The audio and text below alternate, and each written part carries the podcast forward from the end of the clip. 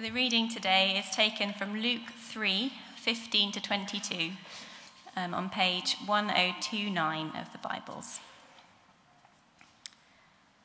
The people were waiting expectantly and were all wondering in their hearts if John might possibly be the Messiah.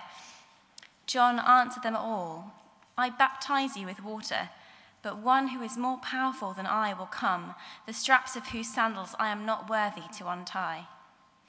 He will baptize you with the Holy Spirit and fire. His winnowing fork is in his hand to clear his threshing floor and to gather the wheat into his barn, but he will burn up the chaff with unquenchable fire. And many other words John exhorted the people and proclaimed the good news to them.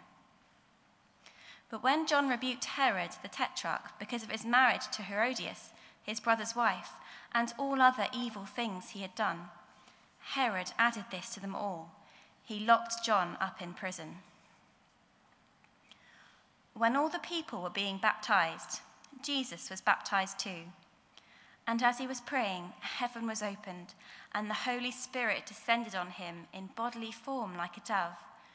And a voice came from heaven You are my Son, whom I love. With you I am well pleased. This is the word of the Lord. Thanks be to God. Thank you, Jess, very much. If I can add my own welcome to that that Adam and Caroline gave earlier. My name is Jonathan G. I'm the vicar here. Uh, regulars here will know what this means. This is hot Ribena, and it means the vicar has a head cold and a sore throat. Some people get very excited. They think, short sermon. It doesn't always work that way. But will you pray for me that I would speak what God's given me, and I'll pray for you that through it all God would speak. And his word does say that when we're weak, then we're strong. His power is made perfect in weakness. So it's entirely likely that God will speak all the more clearly. Let's pray that that happens. We praise you, Lord God, that you are a loving Father who loves each of us more than we can possibly imagine.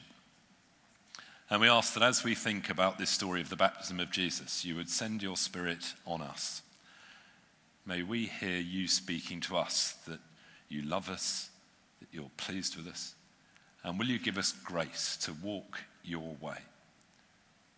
And we ask it in Jesus' name. Amen. So I have a question for you before we start getting into the baptism of Jesus. What do you actually think God thinks about you? What do you actually think God thinks about you? You may never have thought about that question, but it's an important question, and your answer is important. Even if you find it hard to put into words, the things we think about God affect how we live. Our theology affects how we live. And the things we think about what God thinks about us affects us deeply. Some people I come across think that God is distant, that he doesn't really notice them. He's a bit like a distant relative, uh, but most of the time you're out of touch and he really doesn't know or notice what you do. It's not true. Uh, God is as close uh, as could possibly be, just waiting for us to turn round and engage with him. But if you think that God is distant, you will think that he doesn't really notice what you do, and you may well live as a practical atheist, uh, uh perhaps apart from an hour or two on a Sunday morning. Some people I come across have a deep sense that God is disappointed with them. You believe God does notice, but he's constantly disappointed that you don't come up to his standards. So you probably keep your distance. If there's someone who's disappointed with you, you don't get too close because it's uncomfortable. You may try to lead a good life, but you feel however hard you try, it's not good enough. Uh, so you give up or you burn out trying. The truth is that God delights in you as his children. Uh, but this is a lie that's so opposed by the evil one that often we don't believe it deep down. And this is where we're going, and we'll be praying at the end of the service that God would minister to us so we know his fatherly delight in us. The truth of the Bible, as we've just sung, is that God is a good, good father who loves you and delights in you more than the best parents have ever delighted in any of their children. Indeed, the scriptures tell us that parenthood derives from God the Father the best of our parenting is a pale reflection of his love for us. And at Jesus' baptism, he experiences this fatherly delight in him, these words that are up on the screens. When all the people were being baptized, Jesus was baptized too. And as he was praying, heaven was opened, and the Holy Spirit descended on him in bodily form like a dove, and a voice came from heaven You are my Son, whom I love. With you I am well pleased. Now, notice that this is right at the start of Jesus' public ministry. He hasn't yet started. He hasn't done any teaching. He hasn't done any miracles. He hasn't done any healing. He's been in the carpenter's workshop. He's about 30 now, so he's been there a long time. He's done a lot of tables and chairs. He's probably done quite a lot of ox yokes and shelves. He's maybe helped build some houses and some boats, but none of the ministry stuff, none of the saving the world stuff. And the Father delights in him before he started to do the main purpose that God has for him. And the whole of Jesus' ministry flows out of this relationship with the Father. He continually nurtures it.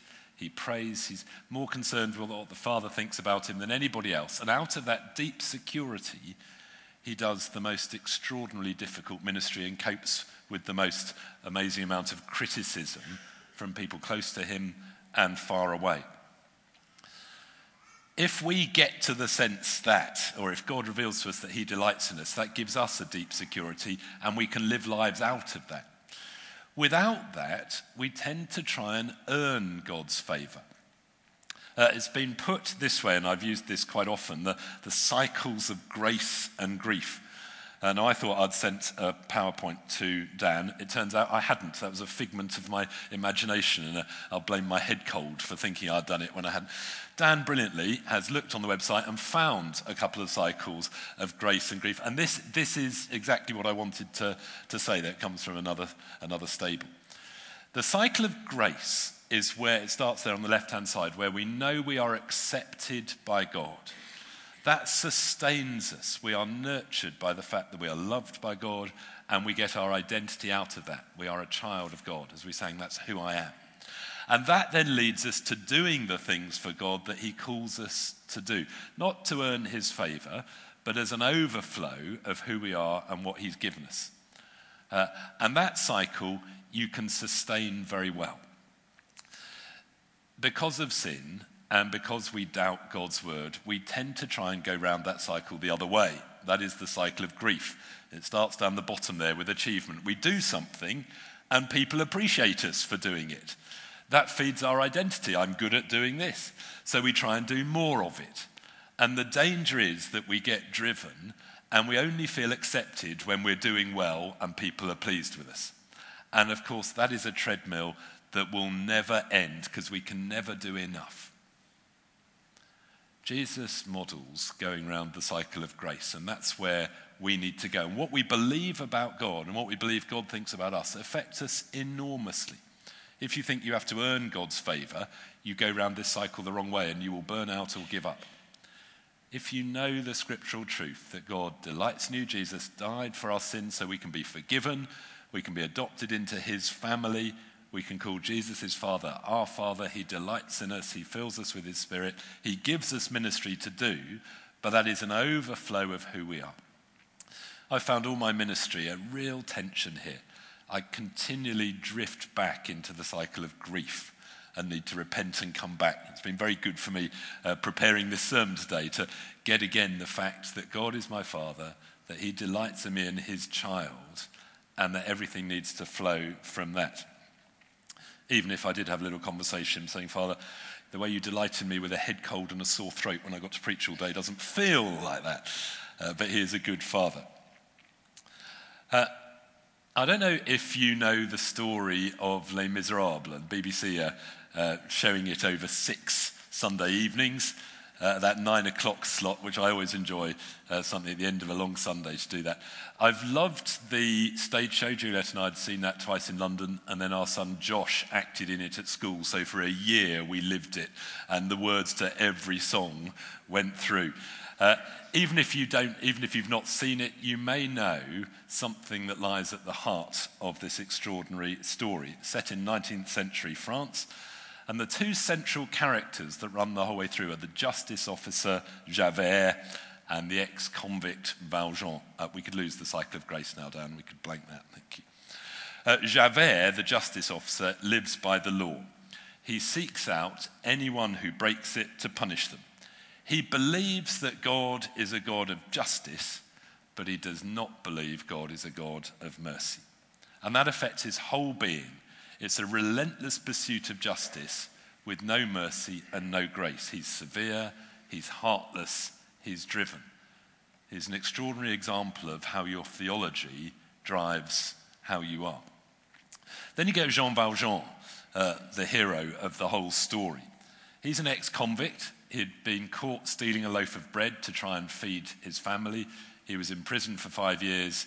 He escaped or tried to.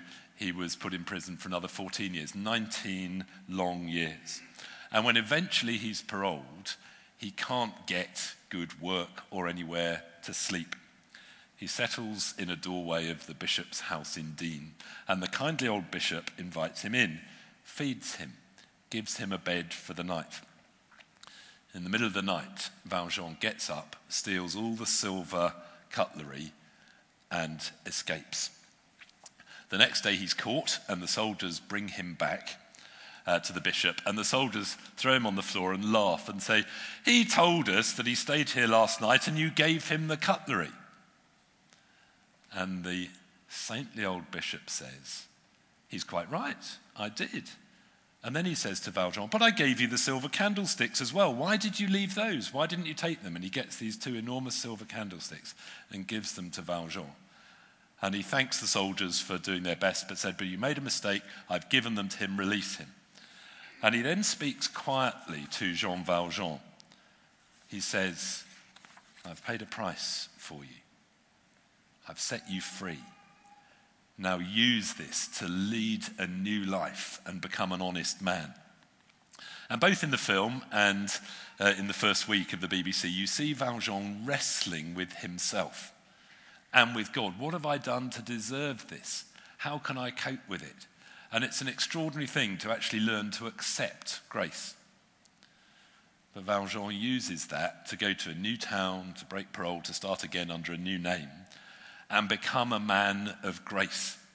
And the central relationship of the story is how Javert tries to keep tracking him down, and Valjean does grace. Valjean is experienced grace, and he becomes a man of grace. Javert believes in a God of justice and relentlessly pursues justice.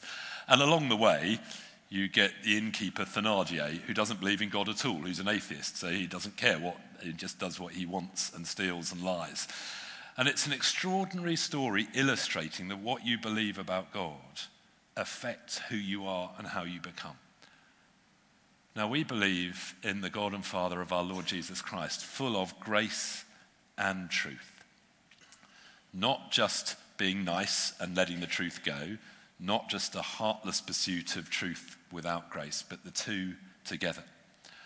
And baptism, the baptism of John the Baptist, the, where Jesus was baptized, is a wonderful sign of this grace. That there is a washing clean, there is forgiveness, there is a fresh start. So let's pick up the story in Luke chapter 3. John is baptizing, verse 3. John the Baptist went into all the country around Jordan. He preached a baptism of repentance for the forgiveness of sins. And the visual aid of that was you would come down to the Jordan River. Uh, John would, you would confess your sins. John would immerse you in the river, and up you'd get again. And it's a visual picture of sin being washed clean. God is a God of forgiveness uh, who longs for us to have a fresh start. Sin matters. That's why we say our confession every week to acknowledge before God that we've got stuff wrong, but we praise God that He's a God of forgiveness. It would only be because of Jesus dying on the cross that we can be forgiven. That works right the way through history, backwards and forwards. But baptism with water is a visual sign of grace, of forgiveness, as a, of a fresh start. And there's a bit of a national revival going on. Crowds come out into the desert, to the River Jordan that flows through uh, 30 miles down below Jerusalem, down right by Jericho there. John is baptizing. Uh, and crowds flock out. There's a real sense of national revival, the sort of equivalent of Billy Graham in his day, crowds going. And people are wondering, is this the Messiah? There's a bit of messianic fever going on. Is, is John going to be the one that's going to restore the glory days to Israel? And John addresses that question in verse 15. The people were waiting expectantly and were all wondering if their hearts if John the Baptist might possibly be the Messiah. John answered them, I baptize you with water. But one who is more powerful than I will come, the straps of whose sandals I'm not worthy to untie. He will baptize you with the Holy Spirit and fire. So John is saying, What I'm doing is just a visual aid. This is just water. Someone more important is coming. Uh, the thongs of whose sandals I'm not worthy to untie, the straps of whose sandals. I think in today's idiom, he would say, I'm not worthy to lick his boots. That is the sort of idiom of it. And he will baptize you with the real thing. He will baptize you with the Holy Spirit and with fire. Uh, now, let me give you an illustration of this. I often use this on an Alpha Day. I'm going to baptize this sponge as a visual aid. Um, this is it's a perfectly nice sponge, but it's dry and crusty and utterly useless as it is for doing what a sponge should do. And I'm going to baptize it. Uh, to baptize is the Greek word for immersion. When a ship sank, uh, you would write that the ship was baptized, it was flooded in water. Uh, so I'm going to baptize the sponge. You could say that the sponge is in the water. You could say that the water is in the sponge. And the New Testament says both those things, or at least it says that we are in Christ and he is in us. The point is that we are utterly united. And as this sponge is baptized in water, actually a rather wonderful thing happens, which is true of us as well. That it becomes soft and useful and can do what it was designed to do. Now, when we come to Jesus and we bow the knee to him and he baptizes us with Holy Spirit, the first thing he does is forgive us, is wash us clean. That's what John's baptism points to. But then he does so much more. He immerses us, he floods us with his Holy Spirit and makes us useful in his service. He baptizes us with fire. We all know what it is to be convicted of what's wrong as the fire begins to purify and burn away what's wrong and make more space to be filled with Holy Spirit. And we need to continually come back to Jesus. We don't need to be baptized afresh every day, but we come back every day to be filled afresh with His Holy Spirit, to be cleansed. Because we go dry and crusty like that old sponge. Some of you here today will be feeling dry in your Christian faith and a bit crusty. And we will pray at the end of this sermon, uh, before the end of the service, that God would refresh us, would send the spring rain of His Spirit on us afresh and soften our hearts and refresh us. Uh, some of you here haven't got that far. Some of you are exploring these things. You are thinking the Christian faith might well be true, you're not quite sure. I want to invite you to come on our Alpha course that starts on Thursday evenings uh, after half term. Really good place to come to learn. We'll give you a simple meal. Uh, there'll be some instruction. There'll be some, some of it by video and some testimony, people's interviews and their story. Then there's a chance to ask any questions you want. Uh, you don't have to talk if you don't want to. Uh, equally, if you want to ask questions, you're very free to do that. And it's a good place to explore the truth of all these things. If you can't get to the Alpha course, but you're exploring, do have a word on the way out. There's other ways. Uh, we can give you things to read. We can meet up with you. You can come on Sundays. Do explore. Jesus said, if you seek, you will find. Uh, some of you have been doing that for a long time, and you are at the point where you need to decide. There is a step of faith to take. Uh, baptism is the way we express that to bow the knee to Jesus as Lord. We repent of our, of our sin, we turn to Him. Uh, we baptize as many people by immersion as we can, babies by immersion if they're young enough and it's not going to create a problem, uh, adults by immersion, the picture language of dying to the old way of life and rising to new life with Jesus, of being washed clean of our sin, flooded with His Spirit and His grace. Excuse me, just a minute. And I do want to encourage those of you who are ready to follow Jesus uh, to get this one sorted out. I'm starting on Tuesday evenings this week. Uh, a group for people who are wanting to be baptized, or if you're baptized as little people, to be confirmed, or maybe you even did that before you came to living faith and your faith is new. Or in uh, Tuesday evenings, we're going to talk through all these things and get you to the point where you can make your baptism commitment to Jesus and you can be baptized or we have a confirmation service on March the 3rd with the bishop coming, if that's the appropriate thing. Uh, to confirm, confirmation is confirming your baptism vows, it's reaffirming them and being prayed for for fresh filling of the Spirit. Uh, we're going to look to start a teenage confirmation course. We don't tend to confirm children below the age of 14 here, but if children are ready before the age of 14, we can admit them to receive communion. We'd rather they wait till they're a bit older, and so confirmation is a more adult commitment. Uh, but I hope there'll be some teenagers and some students and some younger and older adults who are getting baptized and confirmed. Uh, and if that's you, then the public commitment of declaration in faith, just like that folks went out to John the Baptist and they were publicly baptized in the river, it was a declaration of their repenting of their sins and their forgiveness.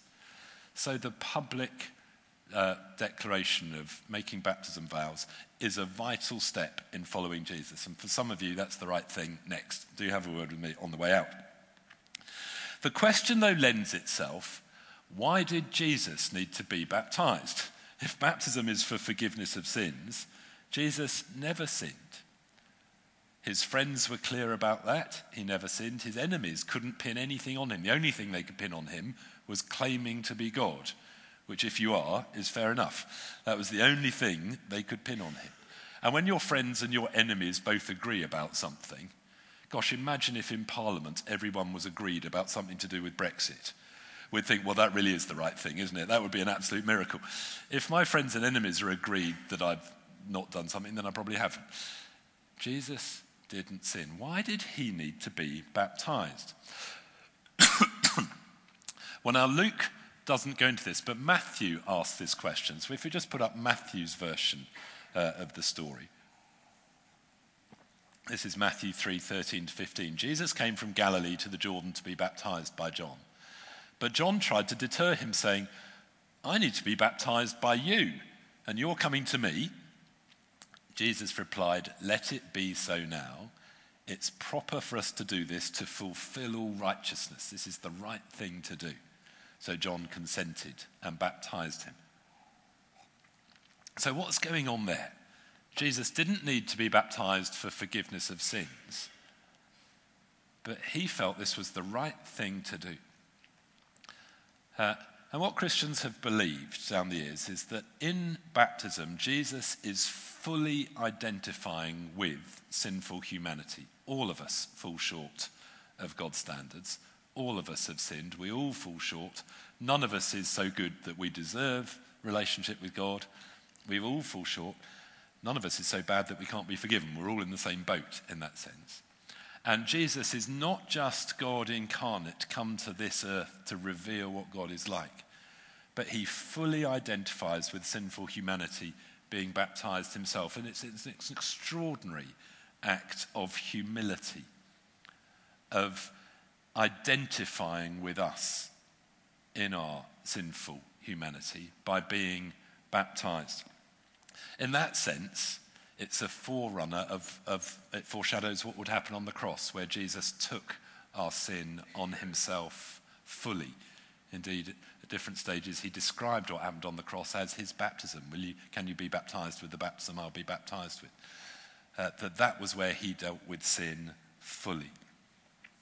Now, I just want to say a word to those of you who've joined us from other uh, denominations uh, where you've been baptized, but you haven't been confirmed, because the Church of England has this confirmation. And it is Church of England practice that if you're a regular communicant, if you are part of the church family, regularly receive bread and wine here, uh, that the Church of England asks you to be confirmed. And in years gone by, that was done far too heavy handedly that you can't receive communion unless you're confirmed. That's a nonsense, because if you're a baptized believer in Jesus Christ, Uh, that the baptism is the big deal. That's what gets us into relationship uh, with Jesus as we, uh, as we mean what's, what it signifies. Confirmation is not just for, so uh, I hope some of our teenagers and adults who are baptized as babies will be confirmed, to confirm their baptism vows. They don't need to be baptized again. Confirmation is the way the Church of England kind of extends the right hand of fellowship to people from other denominations. If you join, say, a Pentecostal church, they will extend the right hand of fellowship to you as a sign that you, you fully belong there. And to be fully enfranchised in the Church of England, to get ordained or to be a church warden, actually, if you're meant to do this, if you join the PCC, though I haven't always insisted on it, uh, you're meant to be confirmed. Uh, we've got the bishop coming to do a confirmation service on March the 3rd, and it is a wonderful opportunity. And I want to invite those of you who've joined us from other denominations to come and renew your baptism vows to God.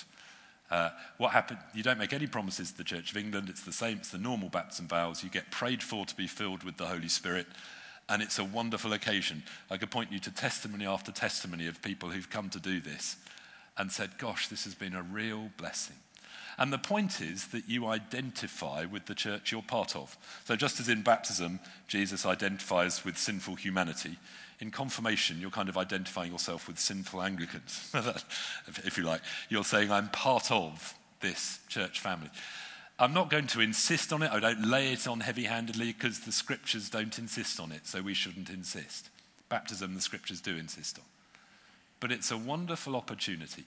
Uh, and the last time we had the bishop here was about three years ago, and we had one four or five years ago. And we had a great gathering of people some new Christians, some old Christians, some people who had got engaged or married who came and renewed their commitment to Jesus together. Uh, it's a fantastic occasion. Uh, and if you are interested in exploring that, have a word with me. We'll have a couple of meetings in February just to explain what's going on. But it is a wonderful thing, just as Jesus submits to baptism, though he didn't need to. And he experiences the blessing of the Father. Uh, I've seen so many people uh, submit humbly to being part of this church family in that way and found God really blessed and filled with the Spirit. He does that in lots of other ways too. It's not the only way, but it is an important way, and I want to invite you to do that uh, if you would like to. I've lost my place in my notes as I got on that one. There we go. Uh, that's about all I want to say. So, what we're going to do, I'm going to recap that, and then we're going to have a time of prayer. Just, we've got time this morning, which is wonderful, before the children need to be collected. And we'll have a time deliberately of inviting God to minister to us. Uh, I will invite people to come to the front who would like to be prayed for. We've often, we sometimes do this, sometimes, uh, we always do it after the service for prayer. Uh, but it may be, there may be all sorts of reasons. It may be that you're feeling dry, like that crusty old sponge I baptized, and you just want to pray for a fresh touch of the Lord. And there's something about coming forward and just allowing someone to lay a hand on your shoulder and pray for you to be filled afresh that is really helpful. It can happen where you're sitting or standing, as the case may be. Uh, but I found going forward and inviting people to pray for me is often really helpful. Uh, it may be that this bit about Jesus baptizing with the Holy Spirit and fire, you know that you're wrestling with various issues of purity or holiness. You want to pray for God to come and burn away what's wrong, to wash it clean, and to fill you afresh. It may be that right at the start of the sermon, when I said, Do you feel God is distant or God is disappointed in you? Do you think, Yeah, that's me? We'd love to pray for you, for you to know that the Father delights in you. That is the truth. So you start to live your life out of the cycle of grace, not the cycle of grief, trying to earn it. We don't earn His favor, we receive it and we enter into it more and more. It may be that you want to come forward and receive prayer for courage Following Jesus is not easy. We read that John the Baptist was imprisoned and indeed lost his life. It led Jesus to the cross. Living for Jesus is never easy. It's wonderful, but it's not easy, and we want to pray for courage. There's a whole load of reasons at the start of a new year why you might want to receive prayer, and uh, we've got time for that. So, would you stand? And if the band would come back. And just for any who are new among us, I'll explain. I'm going to lead in a prayer. We'll be, I'll ask God to come and minister to us by His Holy Spirit. And we'll then just be still for a bit. Uh, and if you'd like someone to pray with you for any reason, just come and gather around the front, front left, front right, and the prayer team will come and lay a hand on your shoulder and just pray for God to fill you with His Spirit, very simply. Lord Jesus, we bow in your presence. You are the King of kings and Lord of lords. We praise you that you left the glory of heaven and were born as a baby incarnate among us. We praise you that more than that, at your baptism, you came and identified with sinful humanity. Praise you that when you died on the cross, you took our sin fully on yourself and paid for it all Praise you that you are risen, that sins can now be forgiven, washed clean. And we pray, send your spirit down on us now, on each one of us, and on us together as a church family. And do your work. Purify us from what is wrong. Burn away the dross. Purify the gold Fill us afresh. So I prayed earlier, may your spring rains, as it were, come down spiritually and refresh us. For those who are feeling dry and crusty, bring refreshment. For those for whom it's time to be baptized or to reaffirm their faith, to make that public declaration, help them know and give them courage. For all of us, equip us to live for you as you're leading. So come, Holy Spirit, we pray. Let's just be still together.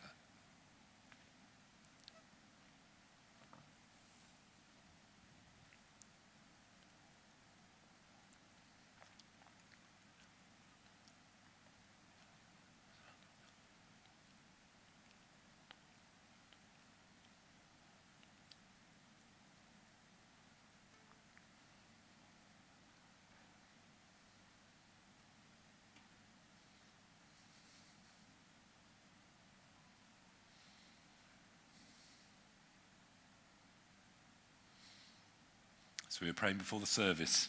and the prayer team had a, the line of that song, This Little Light of Mine, I'm going to let it shine, and a picture of a candle being lit and lighting another candle. And it may be that you want to say to the Lord, I'm going to let my light shine. Fill me, give me courage that others, that I may light others as well.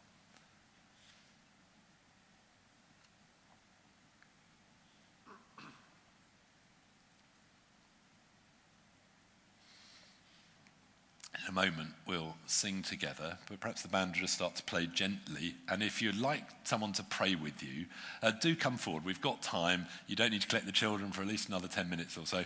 Uh, it's a chance, if you, for any reason at all, if you'd like someone to pray, just come forward. We'll give a minute or so for that to happen, and then we'll sing together.